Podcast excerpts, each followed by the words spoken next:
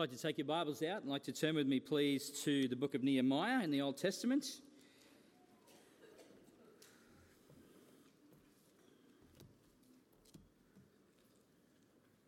If you're a bit unsure where that is, if you go to uh, just after First and Second Kings, towards the beginning of the, the, uh, the New Testament, there you'll find uh, them, followed by one and two Chronicles, uh, then Ezra, and finally Nehemiah course, the easiest way we'd look up the table of contents and you get a page number and then you can turn straight there. That's always a good way. Or you can just program it into your phone or your, ta- your uh, tablet that you've got there and away you go. So, all right. Isn't it wonderful that we have the Word of God available to us in so many different mediums? If you haven't got a Bible with you this morning, you can follow along with me on the screen. Although uh, I think uh, we're going to start there at verse 5. I'm actually going to start at verse 4 this morning, so sorry to the guys at the back there who've set that up, but uh, we'll commence at verse 4. These are the words of God through the prophet Nehemiah. He says, As soon as I heard these words, I sat down and wept and mourned for days, and I continued fasting and praying before the God of heaven. And I said, O Lord God of heaven, the great and awesome God who keeps covenant and steadfast love with those who love him and keep his commandments. Let your ear be attentive and your eyes open to hear the prayer of your servant, that I now pray before you day and night for the people of Israel, your servants, confessing the sins of the people of Israel which we have sinned against you. Even I and my father's house have sinned. We have acted very corruptly against you and have not kept the commandments, the statutes, and the rules that you commanded your servant Moses. Remember the word that you commanded your servant Moses, saying, If you are unfaithful, I will scatter you among the peoples. But if you return to me and keep my commandments and do them, though your outcasts are in the uttermost parts of heaven, from there I will gather them and bring them to the place that I have chosen to make my name dwell there. They are your servants and your people, whom you have redeemed by your great power and by your strong hand. O Lord, let your ear be attentive to the prayer of your servant and to the prayer of your servants who delight to fear your name. And give success to your servant today and grant him mercy in the sight of this man. Now I was cupbearer to the king. These are the words of God to us today. Let's pray. Father, help uh, us this morning. Help this not just to be an exercise in information sharing and receiving, but instead, Lord, allow it to be a time where your Holy Spirit works in our hearts, bringing about that spiritual transformation in us that you so desire. Lord, as we ponder on these words from Scripture today, help us be reminded afresh that these are not just words of human authors written many, many years ago, but instead, Lord, help us to be convicted and convinced in our minds that these are indeed the very words of God. The one who holds all things in his hands the one who is indeed creator and sustainer of all things, and the one to whom all authority is given, the one in whom we must come and bow before. And so we do that now, Lord. We bow humbly before you and we say, Teach us. We invite you, Lord, to do that work of transformation in our lives. Help it begin and continue, not just today, but in these days and weeks ahead. For your name and for the glory of you and your kingdom. Amen. This morning we come to the first of nine prayers recorded in this uh, book of Nehemiah, nine of Nehemiah's prayers. And as we're going to see through our time in this book, as we spend time in this, uh, this particular book over the coming weeks, we're going to see that Nehemiah was indeed not only a man who accomplished an awful lot for God and for his kingdom and for his people, but that primarily behind all of that great work that Nehemiah did was the fact that Nehemiah was a man of prayer.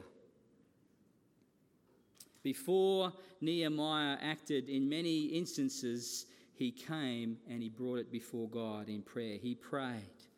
And the lesson, as we come to this passage this morning, the lesson we're called to learn this morning is this that prayer is primarily the great work of the believer and the church. It's been said from this pulpit before that, uh, that prayer is not just the preparation for the work of God, but in fact, prayer is the work of God. And uh, as I said, we are having a, you know, going to have quite a, a heavy emphasis on prayer as a church this year, and what a great way to be reminded this morning as we come to this passage and to, uh, to be, uh, uh, I guess, shown and, and taught this beautiful prayer of Nehemiah. Just teaches us so much about prayer. As we pick up in verse 4 of our passage this morning, it says, As soon as I heard these things, these are words, by the way, of Nehemiah. Nehemiah is writing this down. He says, As soon as I heard these things, I sat down and I wept and mourned for days, and I continued fasting and praying before the God of heaven. Of course, these things that Nehemiah is referring to is the news that has been brought to him by, uh, by Hanani and by a group of, of people who have returned back to uh, Nehemiah there in, in, in, uh, in the citadel of Susa, there in, in Babylon. And they've brought news of Nehemiah's homeland, Jerusalem and Judah. And, and the news is not good. In fact, it's, it's quite devastating for Nehemiah to hear when he says that the walls of the city have been broken down and the gates of the city have been, have been burnt with fire, and the people are in great trouble and shame. You know, the people had been there in, uh, in Babylon in exile for 70 years. And, uh, and uh, previous to uh, Nehemiah writing this letter, a number of uh, the, uh, the people had been allowed to return to Jerusalem and to Judah and to start rebuilding the city and the temple and to sort of start to you know, re-establish themselves back in the land again. And uh, we are told in, in Ezra chapters 1 to 4 that uh, having returned, you know, they were praising God because this was God's answer to his uh, promise that, uh, that, that, although they would spend 70 years in exile in Babylon, that God would bring them back to the land that he had promised, to the land of Jerusalem and Judah. And, uh, and so they saw that this was God answering his, his promises, answering their prayers.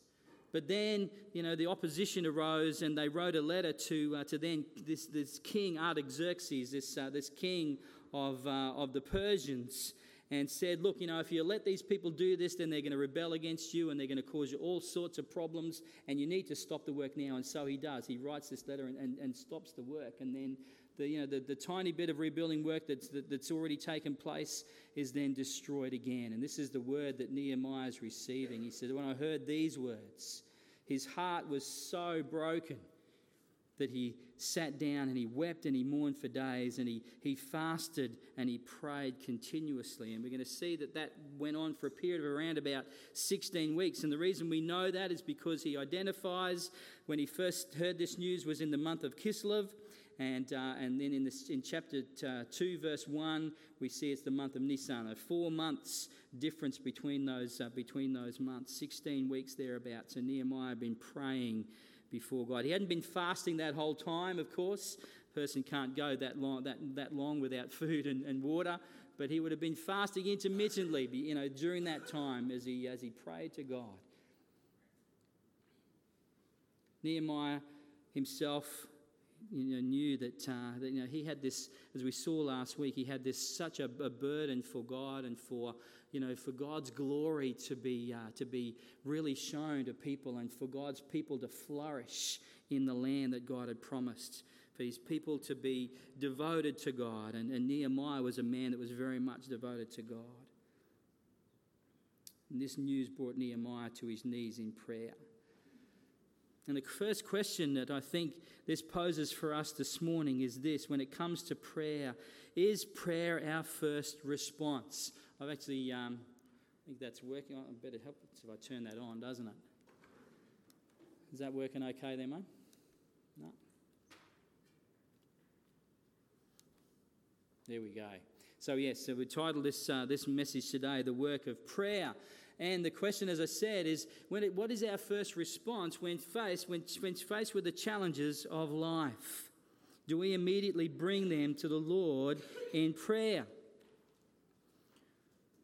I am naturally a self dependent person, and that, in many ways, certainly contributes to me not being particularly good at prayer. You know, when faced with challenges and obstacles and things like that in my life, my natural tendency is to try and overcome them first using my own abilities and my own resources and those things that are sort of available to me that I can go to immediately. And it usually takes me a while to get around to praying about things.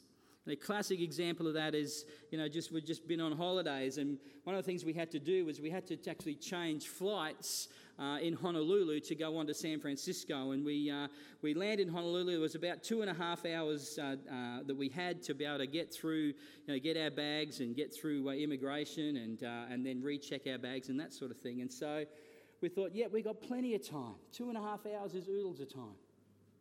Of course, it was the government shutdown over in America at that particular point in time, and so they had skeleton staff that was going on in all the airports and things like that. Took them forever to get our bags off the plane.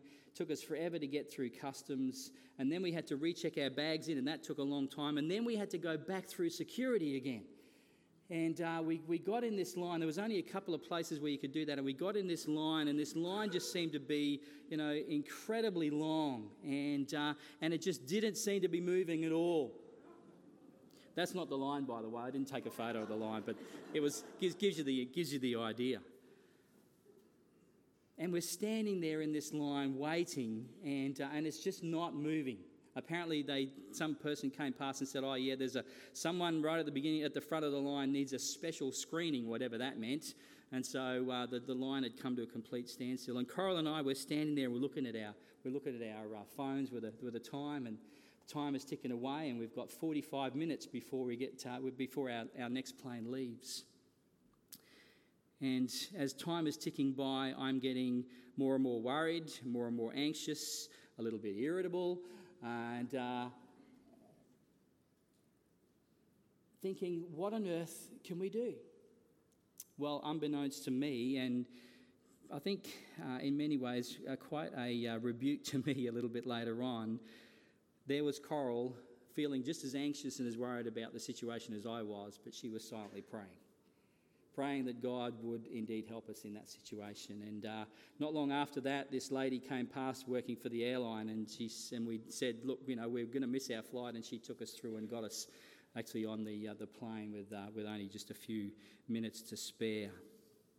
But it was just, yeah, again, as I said, it was just a, a rebuke to me that uh, I didn't actually know that Coral was praying until I saw it on a Facebook post a little bit later on, a, a few days later.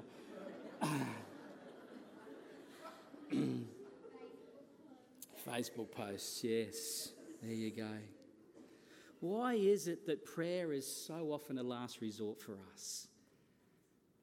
Why is it? You know, in so many instances, we can be so guilty of exhausting all other avenues, can't, can't we, before we finally decide to pray about something? And I think it comes back, you know, I think the reason we do that is it comes back to a few things. I think, first and foremost, we live in uh, a society that, uh, you know, we've got so many resources available to us, don't we? We've got so many things at our disposal, at our beck and call that we can just, you know, look to, and, and it's so easy to fall into the mindset that we can, we can do this ourselves. We can, we've got this. We can handle this. And we wouldn't necessarily say it out loud, but practically we live as though we don't need God. We've put our trust in other things before Him. You know, as I was preparing this week, I thought, how many times do I go to Google before I go to prayer? You know? We put our trust in other things before God. I think another reason we don't pray is because we've lost confidence in the God to whom we pray. We doubt God. You know, will God really answer my prayers? Can I really count on God to, to do this thing that, that, that I need Him to do right now? Will God hear me?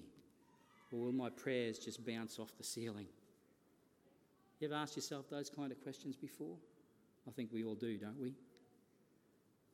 We need to be reminded afresh of the importance of prayer. And we also need to be reminded of how to pray.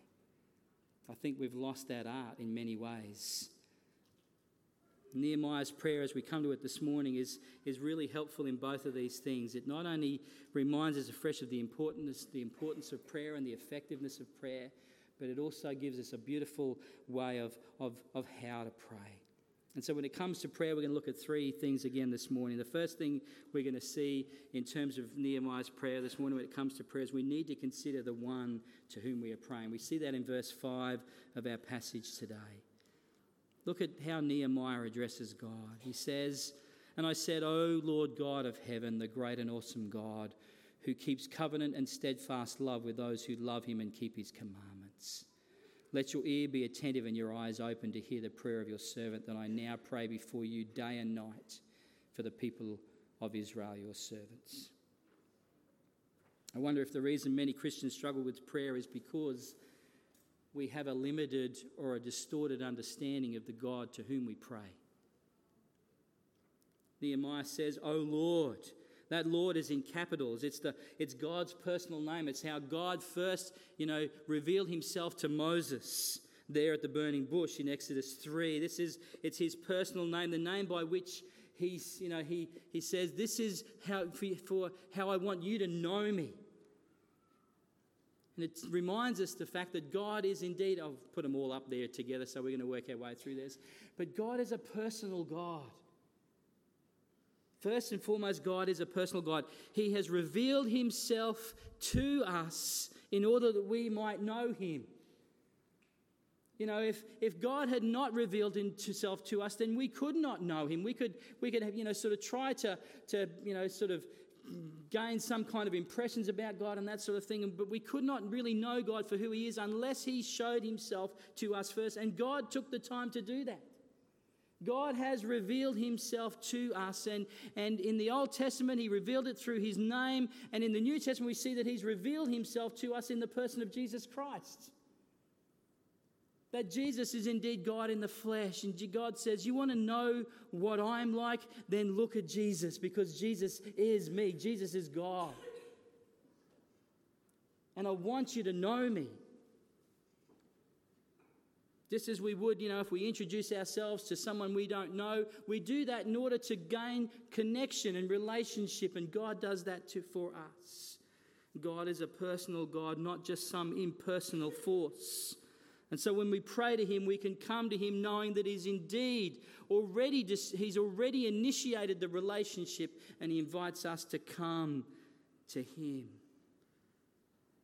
But this name also reminds Nehemiah that God is not only personal, but that He is also the only true God. He uses this name for himself in Deuteronomy chapter 6 and verse 4, where he says, Hear, O Israel, the Lord our God, the Lord is one.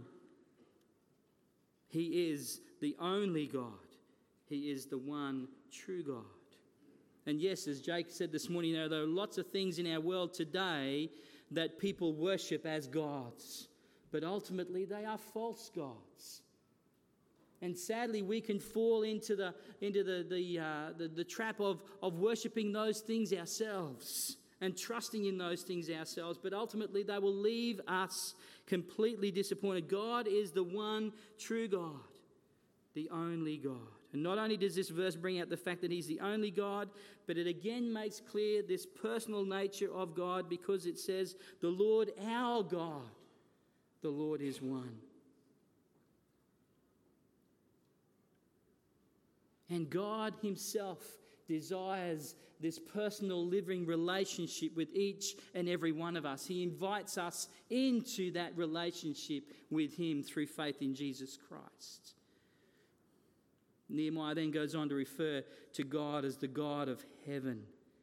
Implying that God is indeed the sovereign God, the one who is enthroned above all things, the one who made all things, the one who sustains all things. He is the one who is in control in Nehemiah's day, not only there in that, that citadel in Susa, in, in Babylon, but not, and, and not only in Jerusalem, some thousand kilometers away, but in all of the lands that existed in that day.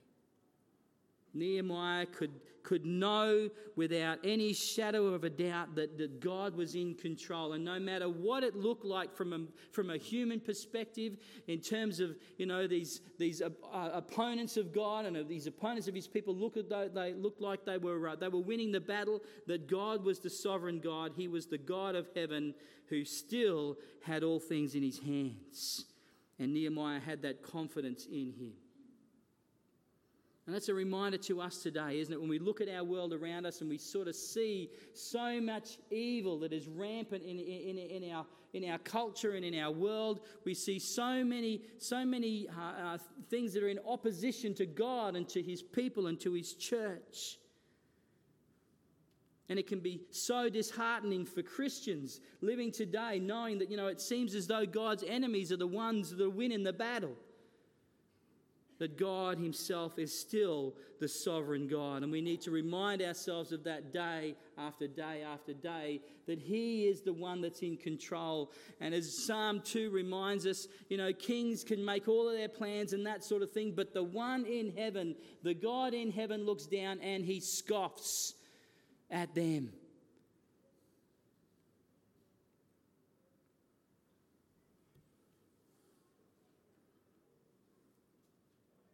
There's nothing beyond God's power, God's reach, and God's abilities.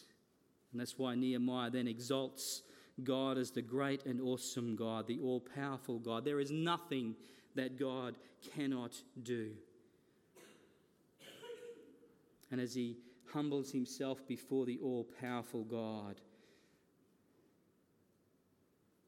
as he exalts God as that great and awesome God, it reflects also that aspect of fear and reverence that one should have in the presence of such a mighty and powerful God. When it comes to our praying, folks, we come before the God who, remember back there in, uh, in Exodus where he appeared to the people on Mount Sinai? And as the people were there at the foot of Mount Sinai, God descended on this mountain in these clouds and thunder and lightning and fire, and the mountain shook.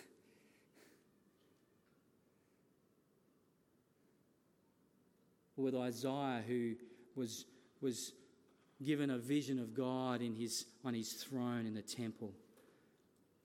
And Isaiah says, as I was brought in into the very presence of God there, that he shook, that he trembled so much that he fell down as though dead.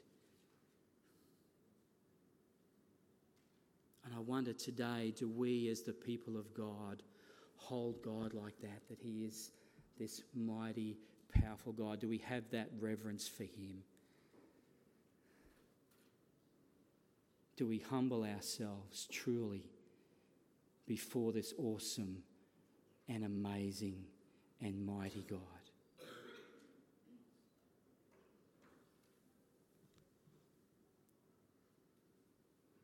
Nehemiah goes on to say that although he is this awesome and amazing and powerful and mighty God, but there is also this loving and faithful God who keeps his covenant of love.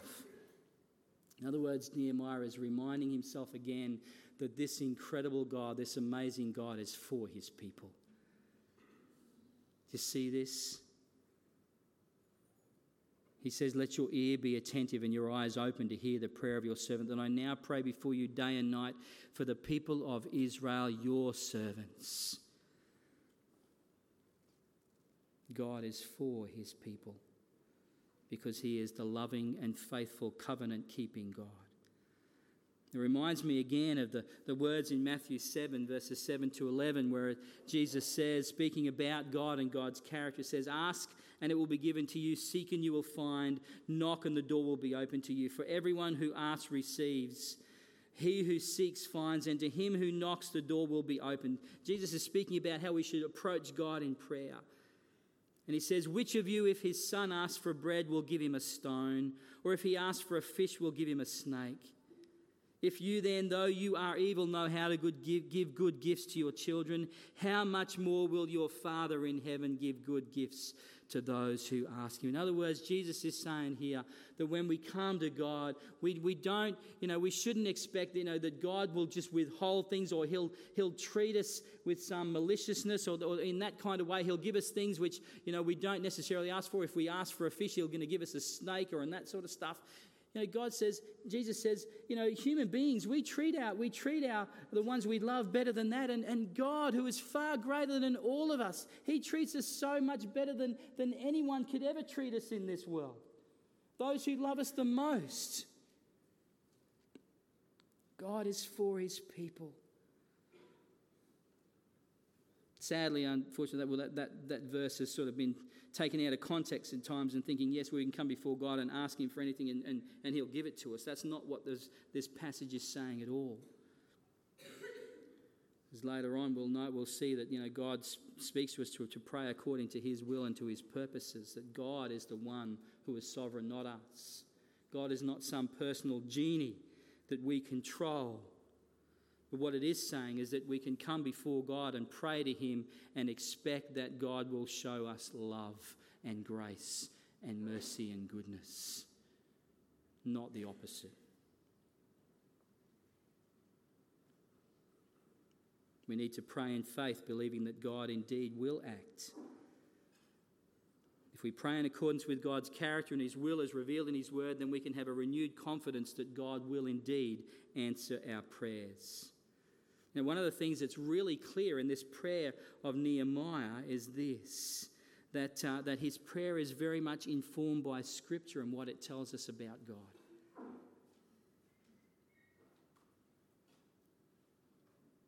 fact, this beginning of this prayer that Nehemiah prays is almost a direct repetition of Deuteronomy chapter 7 and verse 9. And so, so often our prayers, you know, they can be mechanical and wishy washy. But if we want our prayers to be more effective, then I believe that we need to be praying prayers that are very much informed by the Word of God. Second thing that Nehemiah does in terms of this prayer is that he comes and he confesses the people's unworthiness before God. in a way, Nehemiah's sort of having, you know, his, his, his, he's having his perspective realigned again. He's sort of saying, you know what, God, you're the one who is on the throne. You're the one who is, has all authority and, and rule and sovereign over my life. And I'm the one who needs to submit to you. He reminds himself of God's of, of God and his character, and then he and this leads him to confess his sin and the sin of the people before God. Yes, God is a faithful God, but we ourselves are so unfaithful. Nehemiah is very much aware that the predicament of the people who experienced there in exile and now even their experience back in the land of Judah was, was so much a result of their own sin. Their own sin and their unfaithfulness to God and, and keeping the covenant with Him. Again, Nehemiah quotes Deuteronomy 4 25 to 27. Look, he says, he says in verse 7 We have acted very corruptly against you and have not kept the commandments, the statutes, and the rules that you commanded your servant Moses. In other words, in the law that you had given Moses. Remember the word that you commanded your servant Moses, saying, If you are unfaithful, I will scatter you among the peoples. Nehemiah is saying, The reason we are in exile, the reason we are going through all of this hardship is because, Lord, we have not kept that covenant with you. We have not been faithful towards you. And we know that you said that if we weren't, then you would lead us, that you would, you would, um, you would discipline us as your children, Lord, through taking us into exile. You know, the people got themselves in trouble. The reason, the reason the people found themselves in trouble is because they trusted in their own abilities and resources, in the resources of others. That was what got them in the predicament in the first place. They didn't trust God. They didn't worship God. They worshiped the other gods. They worshiped the gods of the people around them. They thought that their gods were stronger. They thought that their ways were better than God's ways and they put their hopes and trust in those things. And God says, that's what got you into the predicament in the first place. And so Nehemiah says, Lord, we need to first come before you and recognize that we have indeed sinned before you, the holy God. And Nehemiah confesses their sins of commission, that is, those sins that they have willfully uh, and deliberately done in disobedience to God, but also their sins of omission, where he says the things that they have failed to do.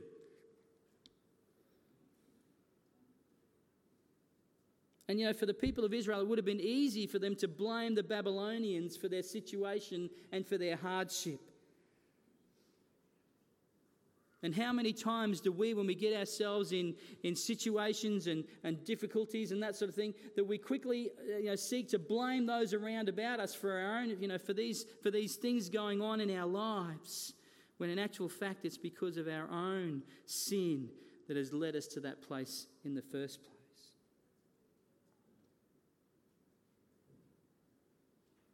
Nehemiah is all too aware that the people's sin was to blame.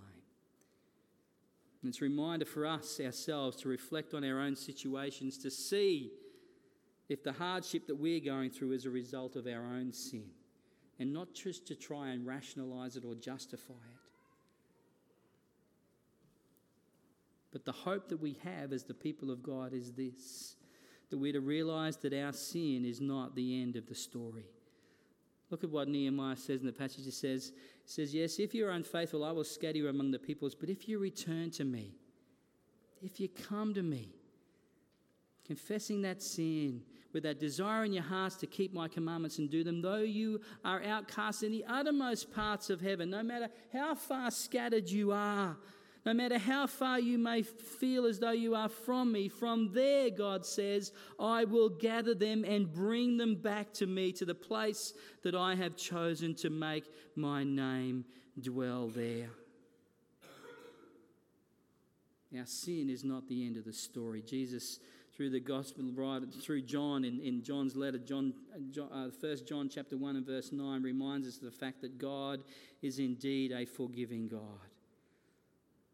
1 John 1 9 says that if we confess our sins to God, He is faithful and just to forgive us our sins and cleanse us from all our unrighteousness. In other words, to give us a fresh start. How many times do we need a fresh start in our lives, folks? We come to God. Our sin is not the end of the story. But the gospel is the answer to our sin. That Jesus has given his life for us, he has paid the penalty for our sin. And that through repentance and faith in Jesus, our sins are forgiven and we are brought into this wonderful relationship with God. In fact, the first step on the road to spiritual renewal is this it is a recognition of and a repentance of our sin. And if we want to move forward with God, we must recognize those things in our lives which are in contradiction to His word and, and how He would have us live as His people.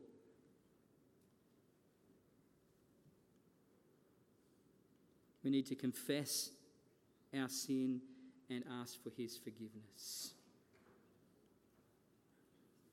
One of the things that we cannot presume about God is that God will bless us when we continue to be disobedient to Him and His ways. Now, God may still choose to do that, and in many ways He does. But we cannot presume God's blessing on us and on His work in this place and in our lives if we continue to disobey Him. We need to ask God to reveal those things in our lives, anything in our lives which is hindering His work and then to be responsive to his voice when he does through confession. Nehemiah says, God, you are the great and awesome God We are sinful people. But thank you that that is not the end of the story, that you are the covenant keeping God. And so, in the third point of the message this morning is this is that in light of this, Nehemiah calls on God to act in light of his character and promises contained in his word.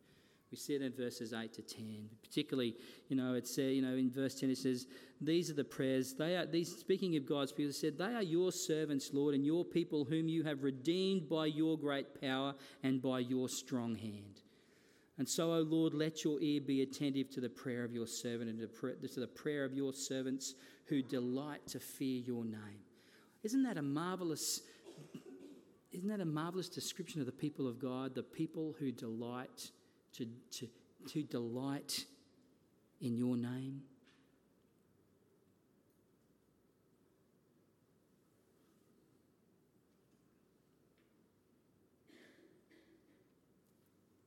Do you delight to fear the name of God? Really, truly? Is that the banner over your life? My that banner over my life is my delight is indeed to fear God, to love Him and to serve Him. What a great way to be known. But Nehemiah says, Lord, according to your character and your promises, this is how I'm going to come to you in prayer. I'm remembering that you are indeed the covenant keeping God. Isaiah, uh, Nehemiah is quoting again Deuteronomy 30, verses 1 through to 4, here in this passage. Again, he's bringing it back to Scripture, reminding himself afresh of who God is and, who, and, and God's character in order that he can pray according to that. And when he prays according to who God is and God's character and God's promises, then Nehemiah can have an incredible confidence in knowing that God, has, God doesn't go back on his word. And what God has promised, He will fulfill. And so we can pray confidently those things and expect that God will indeed answer those prayers. Nehemiah, you know, says to God, God, these are your people. You cannot now abandon these people whom you've already redeemed for yourself without going back on your word. Lord, you can't do that. And so Nehemiah asks God to show him mercy in verse 11. Grant your servant mercy. Grant him success today. Grant him mercy in the sight of the king, this, this King Artaxerxes.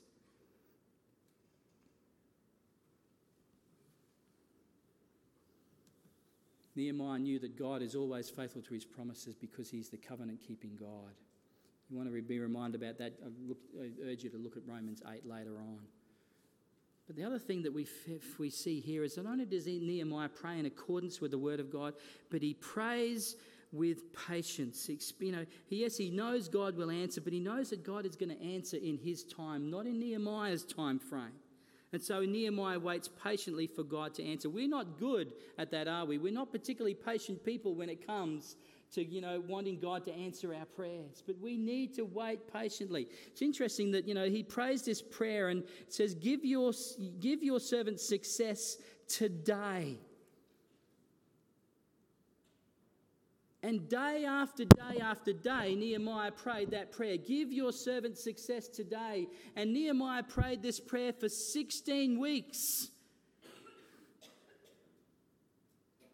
And then God answered his prayer. Some of you have been praying for more than 16 weeks. You've been praying about things for 16 years. But I encourage you, if you are praying in line with God and His character and His promises, then God will indeed answer that prayer. We can be confident and assured of that. But we need to wait patiently on the Lord. Nehemiah prayed patiently. We need to be we need to be patient prayers. And the other thing that we need to just be reminded of here is the fact that Nehemiah in his praying is prepared to be used by God in answering his own prayers. Sometimes we want to pray things to God and we want to pray that you know God will do this and he'll go he'll do that, but we don't want God to use us in the process. God, please save those people over there in Thailand who we as a church pray for week after week after week after week. Pray, Lord, that you will indeed reach into their hearts and into their lives, that you will expose them to the gospel, that the light of your gospel will indeed bring them to salvation in Jesus Christ. But don't send me, Lord.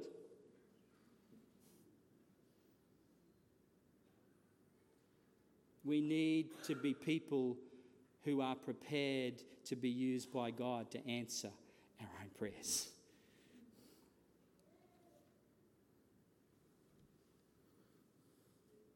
Ultimately, prayer is not about getting God to do what we want Him to do. But prayer is more about having our hearts and our lives brought under His sovereign authority. That was how Nehemiah prays here. Nehemiah prays very much knowing that he is under the sovereign authority of God. Prayer very much is about us being conformed to God's will, not the other way around. And yet, because God is our Heavenly Father and He invites us to come to Him with every concern of our hearts, we can come, bring them before Him according and ask Him to act according to His grace and mercy in our lives. We can come to God knowing that God is on our side as His people, but that God wants to do a work in us and through us which may not necessarily fit our own agendas, that may not necessarily fit our own wisdom, our ways of wisdom and, and, and, knowledge of how things might work out, but that, but that we come humbly before God and say, God, you are God, I'm not. But I, we pray for your grace and mercy to be displayed. And we want you to use us in that process, Lord, in whatever ways you want us to. And we want you to change our hearts and our minds so they're conformed to your will. When we pray, God's answer might be no at times, but ultimately we can trust God to do what is right and perfect because He loves us and because He is good. And that's the way Nehemiah prays in this prayer.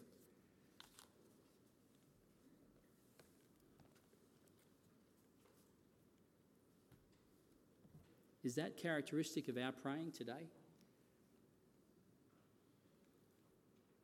Is that characteristic of us in our prayers where we're able to come before God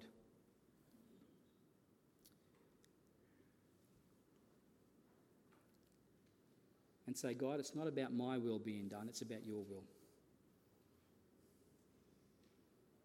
It's not about my comfort, it's not about my security, but it's about your purposes being worked out. And we can trust you because you are a God who is faithful and good and loving.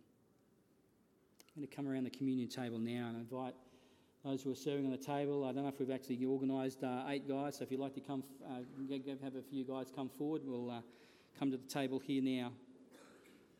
We're going to finish our time together this morning around the communion table.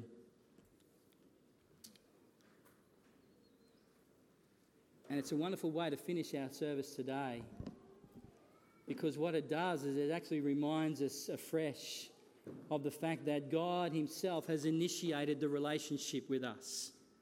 That God has done everything possible in order for us to know Him and to be blessed by Him in relationship with Him.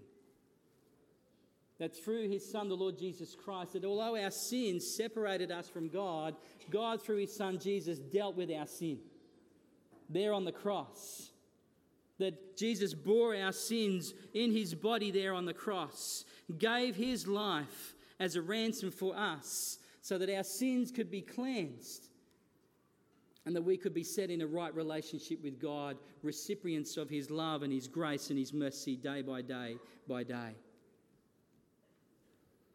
And so, in many ways, this table reminds us of the privilege we have as the people of God. It reminds us of the fact that, that our God is a God who, who has reached into our lives, and so we can come to Him in prayer. We can trust Him in all of, in all of life, in all of, in all of life's circumstances and situations, because He loves us. Romans 5 8, remind, Romans 5, 8 reminds us that, that God, you know, when, whilst we were still sinners, Christ died for us. That is a demonstration of God's love for you. If you doubt the love of God for you in your life, then you need only look at the cross. God says, whilst, you know, God demonstrates his love for us in this, that whilst we were still sinners, Christ died. for us. And so I invite you to partake of the elements today, to eat of the bread and to be reminded afresh of what God has done for you. To be reminded afresh of God's love for you, but reminded again too of the fact that, that, that it was because of our sin that Jesus had to go and die on that cross.